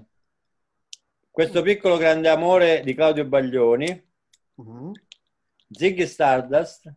Uh-huh e la colonna sonora di Arancia Meccanica che io non potevo andare a vedere perché avevo dieci anni, nove anni, dieci anni, una cosa così, quarta, quinta elementare, a cavallo della quarta e quinta elementare. C'era questo negozio grande di dischi sull'angolo di, di, di Piazza dei Gerani dalla parte di Fiorucci. Corrado sa di cosa Come sto no? parlando. Vicino ecco. a Dumbo Giocattoli. Bravo, Dumbo Giocattoli, Dumbo esattamente. Giocattoli, che tutti andai... ricorderanno, ovviamente. Eh, io andai lì e tornai con questa busta. Mia grande sfortuna, non mi ricordo se c'era sciopero, se era, se era sentita poco bene, quello che è. Comunque mia mamma di solito lavorava fino alle sei e mezza e invece quel giorno, dopo pranzo, era tornata a casa. Io il pomeriggio stavo in giro, avevo questa cifra che insomma un parte, una parte era paghetta, una parte erano mezzi furtarelli dai vari portafogli dei nonni genitori, eccetera, eccetera. Comunque, come se oggi un bambino di 9-10 anni ti torna a casa con quattro album, avevo speso il corrispettivo di circa 100 euro. Morale della favola, sono stato picchiato veramente poche volte, ma presi un sacco di botte. e dopo essere stato rincorso per tutta casa, perché comunque dovevo... Io, io, io avevo le chiavi di casa perché i miei lavoravano e quindi a 10 anni avevo le chiavi di casa. Rientrai come nulla fosse. Invece, quando ho girato la chiave, mi sono trovato mia madre davanti, mi ha visto questa busta. Che cos'è? Cosa non è? Eh, no, niente. Vediamo, non vediamo. Scontrino, arrabbiatura suprema. Però la cosa figa era ascoltare la colonna sonora di un film, Arancia Meccanica, perché forse non tutti sanno che in Italia era vietato ai minori di 14 anni, sì. in Inghilterra addirittura 18 e non, era mai stato, e non è mai stato trasmesso in televisione per tantissimi anni. E comunque la prima volta che ho poi visto Arancia Meccanica in un cineforum è stata una cosa strana perché io praticamente la colonna sonora la sapevo a memoria, me l'ero sentita mille volte, mi piaceva un sacco e, e non avevo visto il film però della colonna sonora. Comunque, Vabbè, meno, male, meno male che avevi comprato anche questo piccolo grande amore di Claudio Baglioni, perché altrimenti avresti avuto troppo buon gusto per un bambino dei quarti elementari. Almeno hai qualcosa eh, sulla, alla quale ci possiamo. Eh, guarda, comunque, Riccardo, io per esempio insieme a questi compravo anche Rod Stewart. Esatto. Cioè, nel senso, a 11-12 anni io comprai Harry Pictures terza story, credo se ricordo bene l'album quello con Saving, e era Rod Stewart, per cui musica adulta, insomma, non assolutamente, perciò non... Diciamo c'era ma, era, ma era normale. Eh? Era c'era normale. molta Bowie... diffusione del disco e c'era proprio, questo lo diciamo sì. sempre con tutti quelli con cui facciamo questa, questo giochino, il discorso era anche che il disco era un oggetto al di là sì. del, del, valore musicale, eh. eccetera, che mi compro un disco, era quasi come mi compro un paio di jeans, cioè il disco si comprava, si regalava alle feste, eccetera. Quindi era proprio una cosa. Ma che... poi, la, allora, eh, se, eh, voi voi non ci potete credere perché chiaramente non, non, chi, chi, chi, non l'ha visto non ci può credere. Ma questo piccolo grande amore era, era un pieghevole e dentro c'era una storia a fumetti bellissima, coloratissima, cioè proprio una, una vera e propria opera d'arte di grafica a parte dalla musica New Trolls era lo stesso pure che si apriva e aveva una serie di immagini bellissime. Arancia Meccanica, che può dire fa? Cioè, ti, ti, compri un disco comprato senza aver visto il film sulla base di cosa? De, dell'impatto visivo. E David Bowie, idem. Cioè, sì, va bene, qualche brano l'avevo sentito da questo mio amico coetaneo delle elementari, però era, era, era, era, era, la sua immagine che comunque attraeva Vabbè, non si sentiva neanche troppo in radio Bowie all'epoca. No, assolutamente. Io l'avevo sentito a casa sua perché lui aveva la, c'aveva la cassetta originale. All'epoca si compravano le cassette originali, no? quindi c'aveva la copertina, la piccolina, copertina vera e già da lì comunque vedevi un'estetica, c'era una grafica che poteva essere molto attraente. C'era molta immagine e molta immaginazione di conseguenza. Questa è una cosa che mi chiedo spesso, cioè la fruizione solo dell'audio, no? Diceva, ah, sentiteli su Spotify. Ma io mi sento pure su Spotify, però mi manca tutto un lato, appunto, no? Grafica, testi. È, è, l'oggetto, ah. è l'oggetto stesso, nel senso la copertina spesso determinava anche il successo o meno dell'album, perché in un mondo, questo lo diciamo sempre per i più giovani, in un mondo dove la musica non si poteva ascoltare, perché, ma non solo per, ovviamente era un altro mondo dal punto di vista tecnologico, ma proprio perché eh, i mezzi dedicati all'epoca per la diffusione della musica ne diffondevano pochissima. La radio, la, il primo e il secondo canale della radio, tantomeno la televisione, non, eh, assolutamente non diffondevano musica né bella e né brutta. Cioè, non è che diciamo, sai, che ne so, era, era, solo quella da classifica. No, diciamo, l'unico programma che trattava la classifica, intendiamoci, i più venduti, veniva eh, fatto alle 9 di sera. Cioè, dove per esempio tutta una fascia di bambini, per esempio, non sentivano la musica. Per cui successivamente, con Alto Gradimento, con Renzo Arbore Bravo. e Boncompagni, finalmente riuscirono Bravo. a trovare una formula, una formula dedicata alla diffusione della musica, in quel caso tutta bella. Guarda che... Sono di parte, mi dispiace. No, allora guarda, guarda che Corrado ha detto una cosa importantissima, io non ci avevo mai pensato a questa cosa perché l'approcciavo da adulto nel modo in cui se ne parla da adulti, ovvero il discorso dei bambini. Per esempio, quando parliamo di stereonotte, assolutamente fondamentale per tutti noi, perché stereonotte ci mancherebbe, no? una pietra miliare di tutta la nostra cultura musicale, ma era appunto notte cioè, i bambini avevano veramente poco da, da, da, come stimoli musicali, ricevevano veramente poco. L'alto gradimento fu, fu sicuramente un'occasione per, per, grazie a Renzo Arbore e un po' Gianni Boccompagni, però c'era poca, veramente poca roba. Eh, scusate, nel frattempo sono, stanno arrivando messaggi di approvazione dal, dal pubblico, eh, istigato dalle, dalle, citazioni, istigato dalle citazioni e da quello che, che stiamo dicendo. Comunque, eh, torniamo, visto che siamo veramente agli sgoccioli del tempo a nostra disposizione, torniamo alla, ai brani. I brani scusa, però, i brani, i brani, dai, diciamo i brani. Vai, Vai.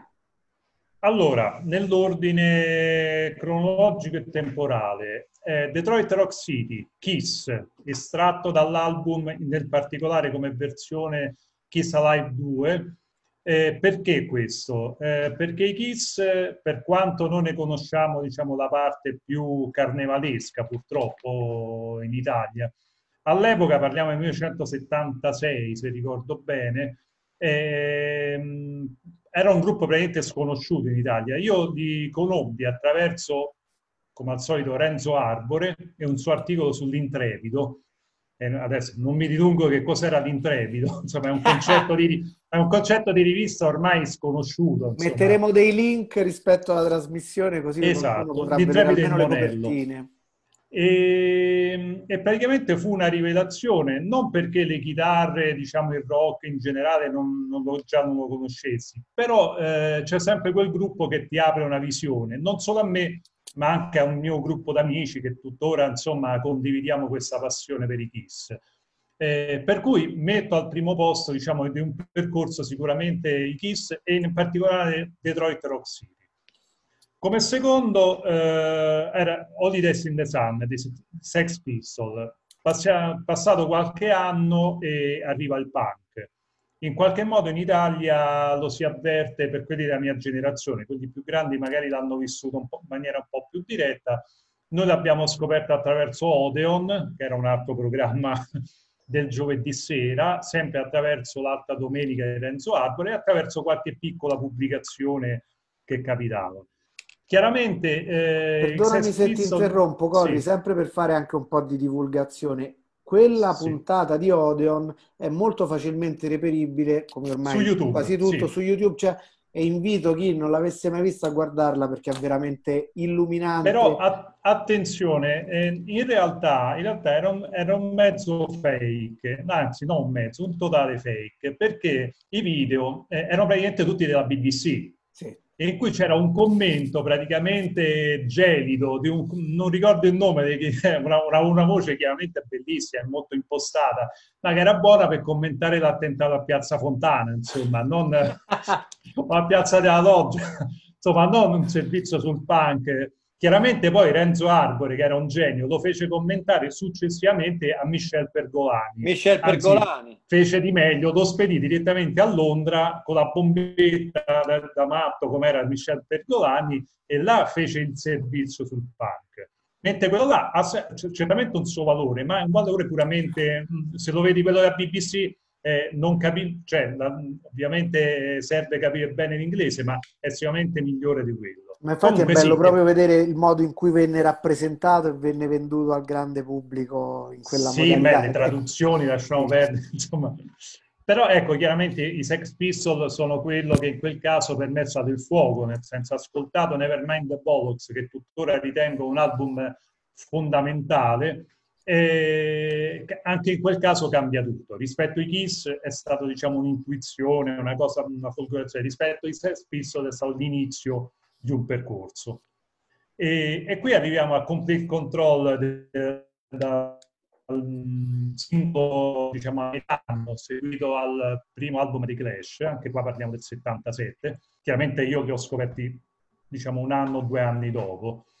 E, e, qua invece parliamo della maturità in qualche modo, non mia anagrafica, dal punto di vista di rapporto col gruppo diciamo, è come se i Sex Pistols fosse un amore fugace, i Clash è un matrimonio, insomma, per capirci. Eh, perché chiaramente il, il, livello musicale era differente, il livello di testi era, era, un'altra cosa e soprattutto non era un prodotto commerciale come i Sex Pistols. Mi duole dirlo, ma eh, chiaramente quello era, insomma. Eh, allora, come terzo, andando veloce, come terzo, terza proposta, Gates, Gates of Steel dei Divo a parte il Divo fu diciamo, il primo gruppo New Wave che ho conosciuto, perciò eh, là diciamo sta, mm, lo uso per eh, aprire tutti.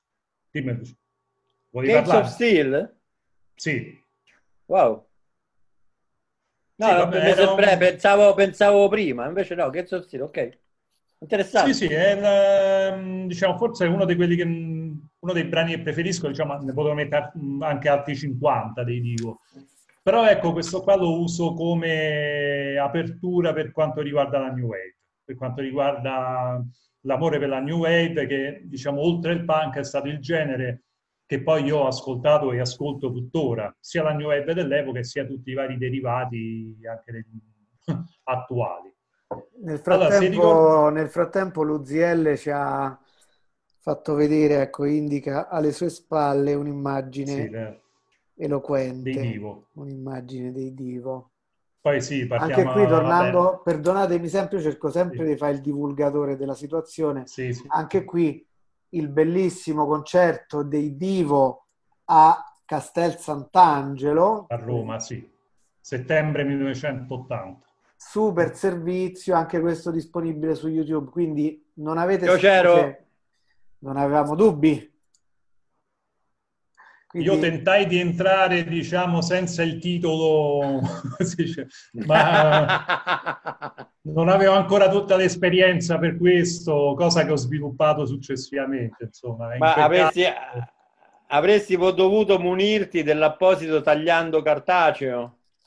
Eh, lo so, capisco, ma il borsellino di mamma era piuttosto chiuso rispetto a Eh, lo cose. so, lo so io e un gruppo di disperati provammo diciamo, un'entrata creativa, ma ci andò male. Un ingresso alternativo, diciamo. Sì, sì. No, Parallelo. Eh, All...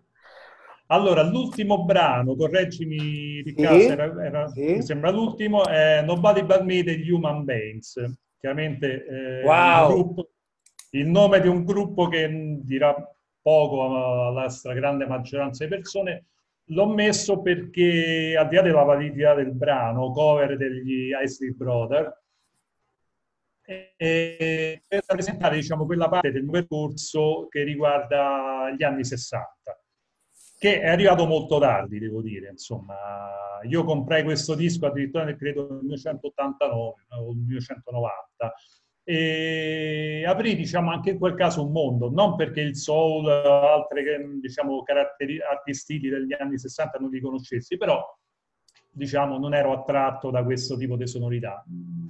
Questo brano fu uno fra i tanti uno di quelli che poi anche nelle selezioni in questo caso citiamo Parrucca Night al Circo degli Artisti è stato totale nel senso dice ne ho ascoltati 150 Nobody But Me nella versione Human Beings è quello che dici ok, è il brano giusto, è il brano che poi ti ispira a comprare il disco, a, a, seguire tutta una certa scena, tutto un certo tipo di discorso, per cui in questo caso lo porto, lo porto con me. Con... Infatti, ecco, parlando appunto, de, e ribadiamo il circo degli artisti di Via La Marmora. Il primo circolo degli artisti. Primo circolo degli artisti da aprile, Paruccanetta, aprile 1994, maggio 1998.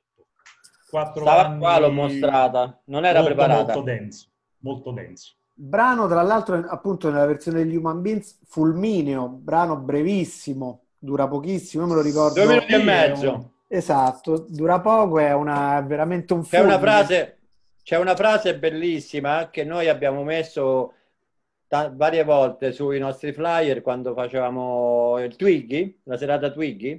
Infatti io lo associo molto sì. a Twiggy quel brano. Sì, no, no, più... no, no, quel brano, è quel brano è un'invenzione di Corrado Corri X a Parucca Night e, e, se c'è una cosa che io, io se c'è un, un, brano diciamo messo da, da altri che a me mi ha fulminato veramente e mi ha aperto un mondo è quello e io mi ricordo che Corrado lo metteva a, al circolo succedeva l'apoteosi, ma soprattutto io mi divertivo tantissimo, infatti gli chiesi che cos'era e mi si aperto sono aperti dei mondi. La frase bella era In two minutes and a half life is magic.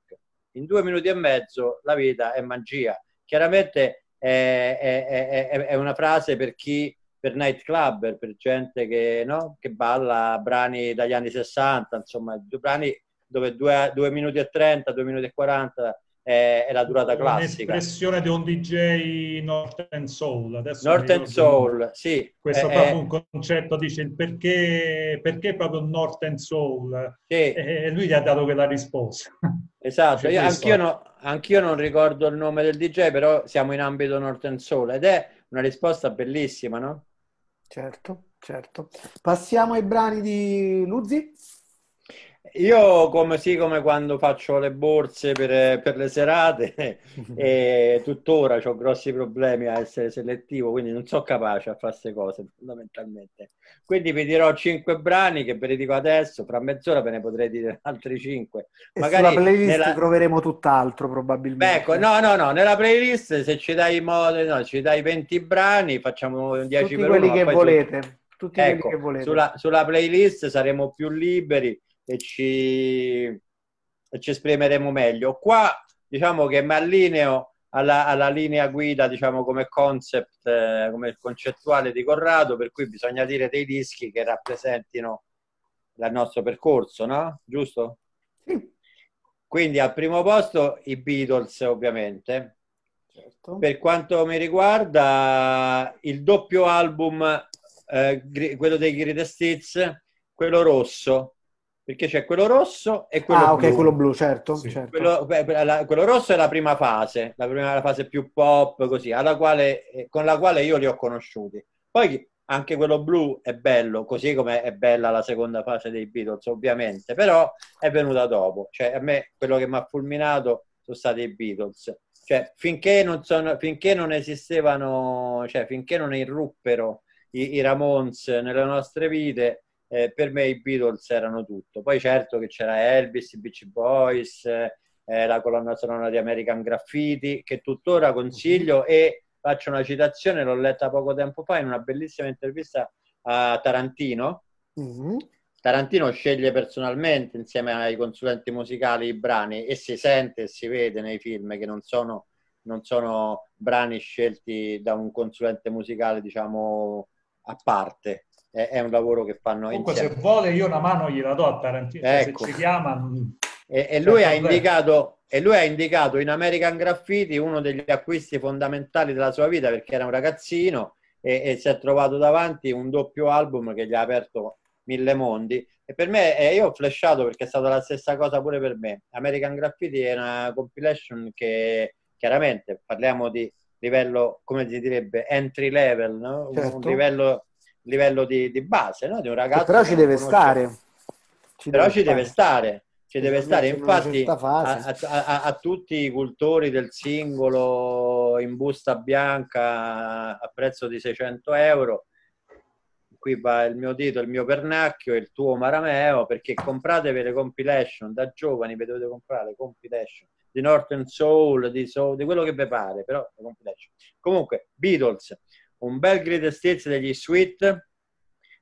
Quindi il Sweet, ovvero il, il glam, eh, che fu tra l'altro eh, eh, dopo quell'acquisto avventuroso, insomma, da matto dei quattro album, poi pure io mi compravo i 45 giri, chiaramente.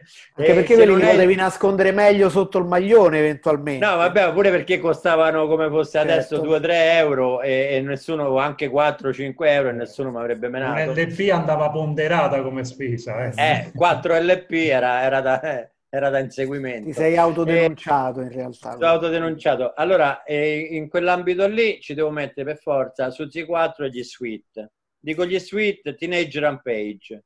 Ok, quindi due singoli.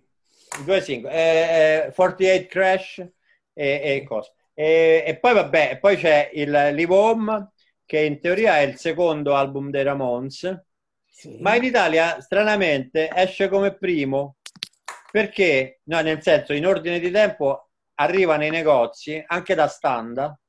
Prima l'Ivom, perché il primo l'avevano proprio saltato, non gli aveva fregato niente. Non avevano dato fiducia. Non l'avevano dato fiducia, quindi il primo non esce. Esce direttamente il Perché secondo. non te lo vedo, non te lo vedo. Esatto, esce il secondo e, e, e, praticamente insieme di lì a breve la RCA fa la serie New Wave Rock Special Price che Corrado sicuramente i nostri coetanei ricorderanno, che, conclude, che, com, che comprendeva il primo dei Ramonsi, Damned e tanti altri band, insomma, di quell'epoca. Quindi ho già detto Beatles, ho detto Sweet, Ramones, che vi dico, sono veramente tanti. E voglio dire anch'io per epoche, quindi per gli anni, diciamo, per la New Wave così, Divo se l'è preso già Corrado, anche se io amo, metto B52. Ok. E dico il primo, ma anche il secondo è bellissimo, sono tutti belli, però il primo è epocale. Il primo ha, ha aperto dei mondi perché anche perché mh, prima parlavamo dei contesti rispetto al fatto di ballare, eccetera. Tutti questi dischi sono e, davvero epocali perché eh, mh, hanno sonorità che prima non si ascoltavano più o non si erano mai ascoltate. Cioè quel modo di suonare prima non esisteva. Per noi è stato come, non so, per un pischello di un po' di anni fa quando è arrivata la techno o quando sono arrivate le posse, non lo so, era proprio una cosa che prima non c'era. Non era un, un, un Britpop che bello, bellissimo che sia, è comunque un'evoluzione. Sì di un suono che esiste. Un'evoluzione bellissima, ma di un suono che esiste. No? Soprattutto... I B52, i B52, sono, i, B52 i Divo, i Ramones sono, eh, diciamo, li possiamo mettere tra quelli che hanno fatto conoscere dei suoni che prima non c'erano. Mi sorprende che Corrado... Nel, in merito a sia B52 che Divo, soprattutto legati anche ad un'immagine di grandissimo impatto, oltre che alle Esatto, tu, erano tutte, erano Divo, tutte sì. band erano tutte band, soprattutto i Divo, come dice giustamente Corrado, erano tutte band che comunque hanno affidato all'estetica eh, tantissima come è giusto che sia come dicevo sì. all'inizio non esiste la, solo la musica esiste tutto insieme e, ehm, quindi già ne ho detti tre quattro, sì. quattro. Beatles, quattro. Sweet, Ramones, B52 anche prima Esatto. nel fuori onda ci siamo un po' arenati sugli anni 90. Allora, secondo me una cosa anni 90 bisogna dirla e sicuramente vi daremo soddisfazione nella, nella lista per Spotify, perché sia per Corrado che per me gli anni 90 sono altrettanto importanti. Noi, noi, noi non abbiamo, cioè comunque finché, fin, finché uscirà bella musica io non sarò mai passatista, non dirò mai ah, era meglio, mi ricordo quando. No, sulla musica mai questo. Noi mai, sulla musica ci siamo, ci siamo sempre evoluti e abbiamo sempre seguito l'onda. Se poi escono solamente eh, rifacimenti bislacchi abbastanza insomma buffi di eh, roba che io ascrivo a cantautori eh, e li volete chiamare indie, quelli vi sentite voi, insomma, noi abbiamo altro da fare. E dico noi sapendo che Corrado è d'accordo con me in questo, però fin, finché, finché escono cose belle noi non riterremo mai il passato un valore a sé stante. Se è bello è bello, se esce negli anni 90 vanno bene gli anni 90, se ne esce nei 00 vanno bene gli 00. Se no finiamo, finiamo a fare come i fan dei Genesis o sì. dei, dei no, yes. Se no la musica vecchio... della volta non ci sta più. Esatto, se no diventi un vecchio nostalgico e non ci appartiene. Comunque mi sorprende, però io lo volevo dire un brano anni, 60, anni 90, una, una, un gruppo anni 90, però mi sorprende molto che Corrado non abbia messo lo, lo, lo ska ne, ne, ne, eh, non è che non ci avessi pensato, però... un po' chiuso con bisogna... una scelta su cinque brani, devo dire. Cioè c'era il discorso, sì, a parte, no, dei cinque brani ovviamente, altrimenti per okay. davvero ce ne andavano eh 200. Più certo. che altro per il discorso eh, dovrebbe, dovrebbe essere gli, che so, i, i selectors o i specials al posto degli human beings, però c'è il discorso che mi interessava mettere il punto sul, sull'apertura sugli anni 60, sul Northern Soul, il frat rock, perché era una, una parte diciamo, di mia formazione più tardi. Lo ska già presente a 15 anni, 16 anni, insomma. Ecco, mi, mi interessava mettere, a, aprire una, una, una, porta, diciamo, su quello e parlare pure di Parrucca Night. Perfetto, allora dico un, dico un, qualcosa di anni 90, fermo restando che su Spotify sicuramente metteremo qualcosa dei specials o, o di altro sì, che vabbè, ci piace. Ovvio, sì. ovvio. Ok, anni 90, eh, eh, pare facile. Eh, che, che, voi, voi che dite di anni 90? Guarda, facciamo i rivali, nel senso come Beatles e Rolling Stone. Io Oasis e tu Blair. Io dico Blair. Salomonica. Eh. Ma, dire, ma eh, io, però, eh, però Ciccio dice anno, Pixis. Aspetta, io per un anno Ciccio di io per un anno vi ho ospitato a So 90s e mi cadete sugli anni 90, così dai. No, no, no, ma nell'indecisione non ti cadiamo. No, no. Al contrario, non è che cadiamo, è che ce ne stanno talmente... Guarda, io negli ultimi, negli ultimi anni ho rivalutato proprio tantissimo. Sono... negli anni 90 ci sono un botto di gruppi bellissimi. Assolutamente, assolutamente. Ma proprio tanti, tanti, tanti, tanti. Ma belli, belli, non, non di quelli per quando scherziamo a fare gli anni 90 della commerciale, così quando, quando, no, quando dai quel taglio lì divertentissimo a So 90s. Ma parlando seriamente, da, da, da, voglio dire, dai Pixies a, a, a, mille, mille, mille, mille, davvero sono milli. Eh, vabbè, Corrado ha detto Isis Blair, ovviamente. No, no, dire... vabbè, io, eh, era per fare la, la no, no, no, ma... che poi... sì, no, no, ma c'ha ragione, cioè potremmo dire tutto quello che è stato dai Supergrass, gli Ash, tutta quella roba là eh, ma, per, ah, ma per lo showcase, ci, ci sono mille band, volendone dire una che però appartiene proprio agli anni 90, non lo so, voi che direste? Ci possiamo mettere i Beastie Boys o li leghiamo a... È un'evoluzione dei Beastie Boys. Periodo di... Mettiamo. Hanno iniziato un po' prima, però negli anni 90. Eh, perché però... Boys di Intergalactic. Certo, certo. Però hanno iniziato prima. Cioè, è dello di sì, primo disco, sì. Ma Guarda, io direi beh, come... beh, allora se devo dire un album vi dico va, va, faccio, tanto poi ho la lista Spotify che mi importa eh, se devo dire un album dico quello delle Breeders Last Splash.